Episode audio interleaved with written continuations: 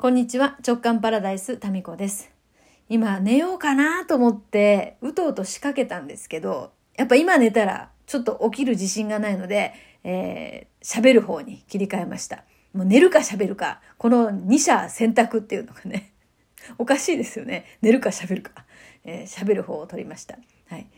えー、っと、今日は午前中個人セッションをしておりまして、やっぱ面白いですね。お一人お一人をこう丁寧にお話を聞いて。なんかね、その方が発した言葉の中で、親っていう言葉があるんですよ。親親それ大事だよっていう。そこをお伝えして、でそこからまたさらにね、こう広がっていく、えー展開がすごく面白かったですね。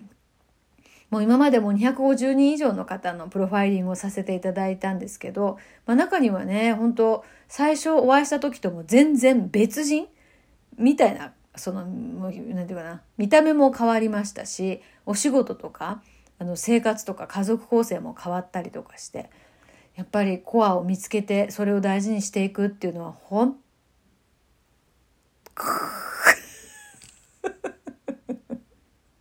すいません 今加トちゃんみたいになりました。本当に大事ですと言いたかったわけです。本当に。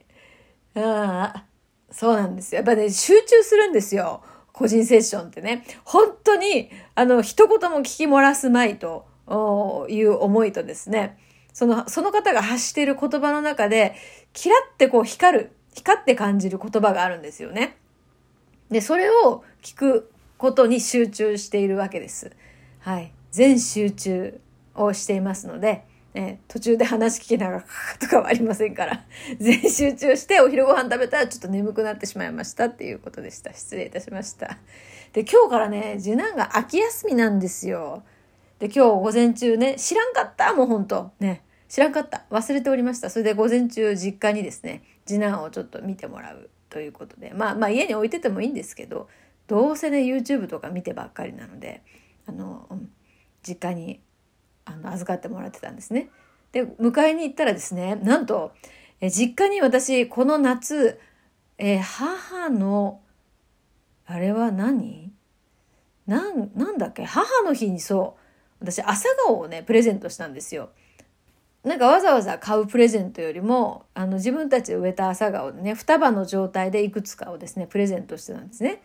そしたらうちにも同じ時期に植えた朝顔があるんですけど、なんかね、実家に置い、プレゼントした朝顔の方が、ものすごく生き生きと花を咲かせてですね、うん、咲かせてたなっていうのを見てたんですよね。で、今日行ってみたらすごいことになってて、朝顔が、その、普通さ、種つけたら、その種ってすぐ収穫、収穫するじゃないですか。来年用にね。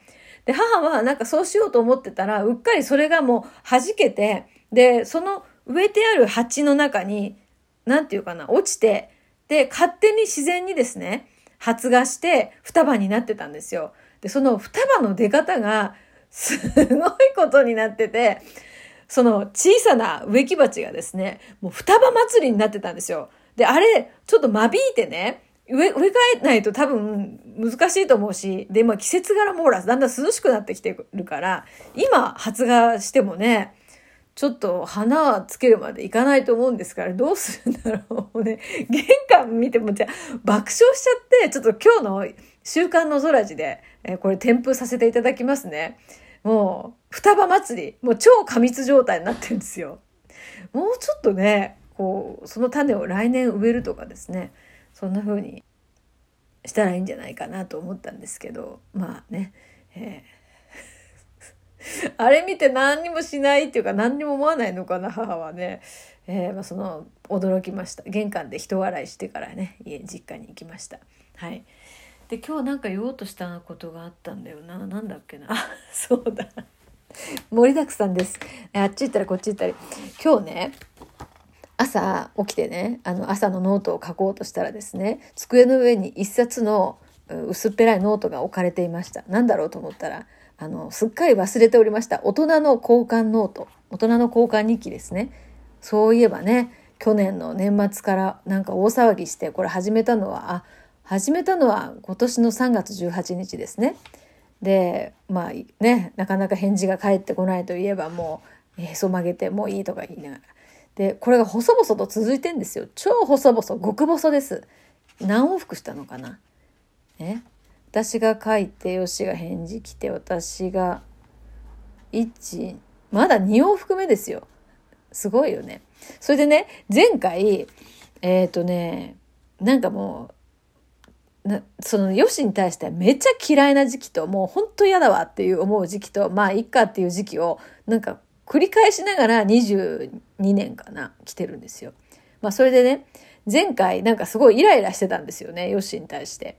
結婚、あ、そうそうそう。私の誕生日も結婚記念日もスルーされ、そして、なんかな、なんか、なんかいろいろする、あ、そうそう。それで、あたまには2人で食事に行こうと思って食事に行ったらコロナの関係で病院からもうひっきりなしに電話がかかってきて全然話もできなければ何なのそれみたいになってまあ普通ねあなたも大変ねとかいうその大人の視点があればいいんですけど何もそれみたいになってブラック企業かみたいになって 私もブチ切れてわざわざ浴衣まで来たのによみたいになってですね。でイラつくわっていうあの大人げないこのね、えー、文章を書いてヨッシーに質問が書く欄があるんですけど、ところでなんで私と結婚したんですかっていう質問を投げて、で、そのまま放置してて忘れてたんですよ。そしたら、今日の朝そのね、机の上にノートがありまして、これちょっと全部読んでいいのかな？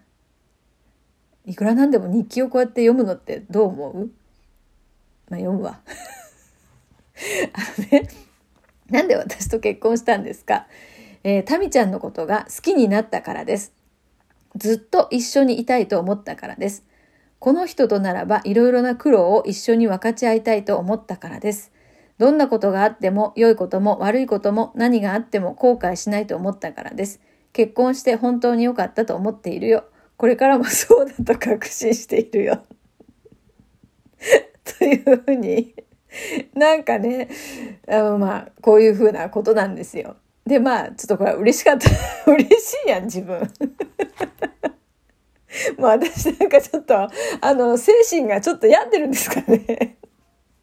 大丈夫かな？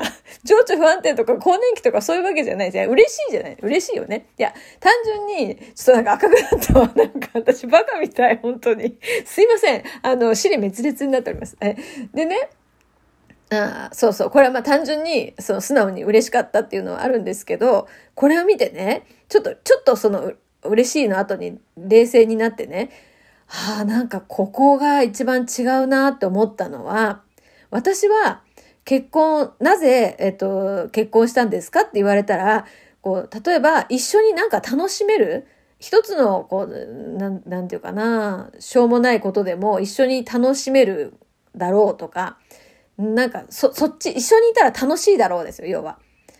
そっちの思いがあって、結婚相手っていうのを選んだんだと思うんですよね。この人とだったら、えー、なんか笑えるというか楽しめる方を選んだんですよ。でも、よしはそのリアクションも薄いし、テンションも低いし、なんか何言ってるかよくわかんないし、会話も弾まないから、楽しいだろうと思って結婚したのに、全然楽しくないし、むしろ超退屈とか言って、すぐイラッとくるんですよ。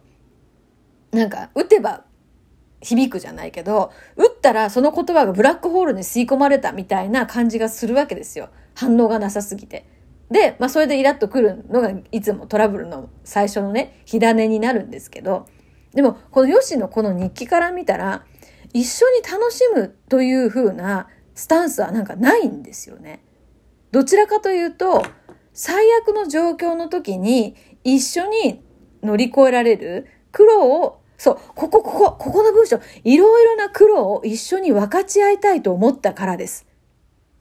で、私はいろいろな楽しみを一緒に分かち合いたいと思ったからなんですよ。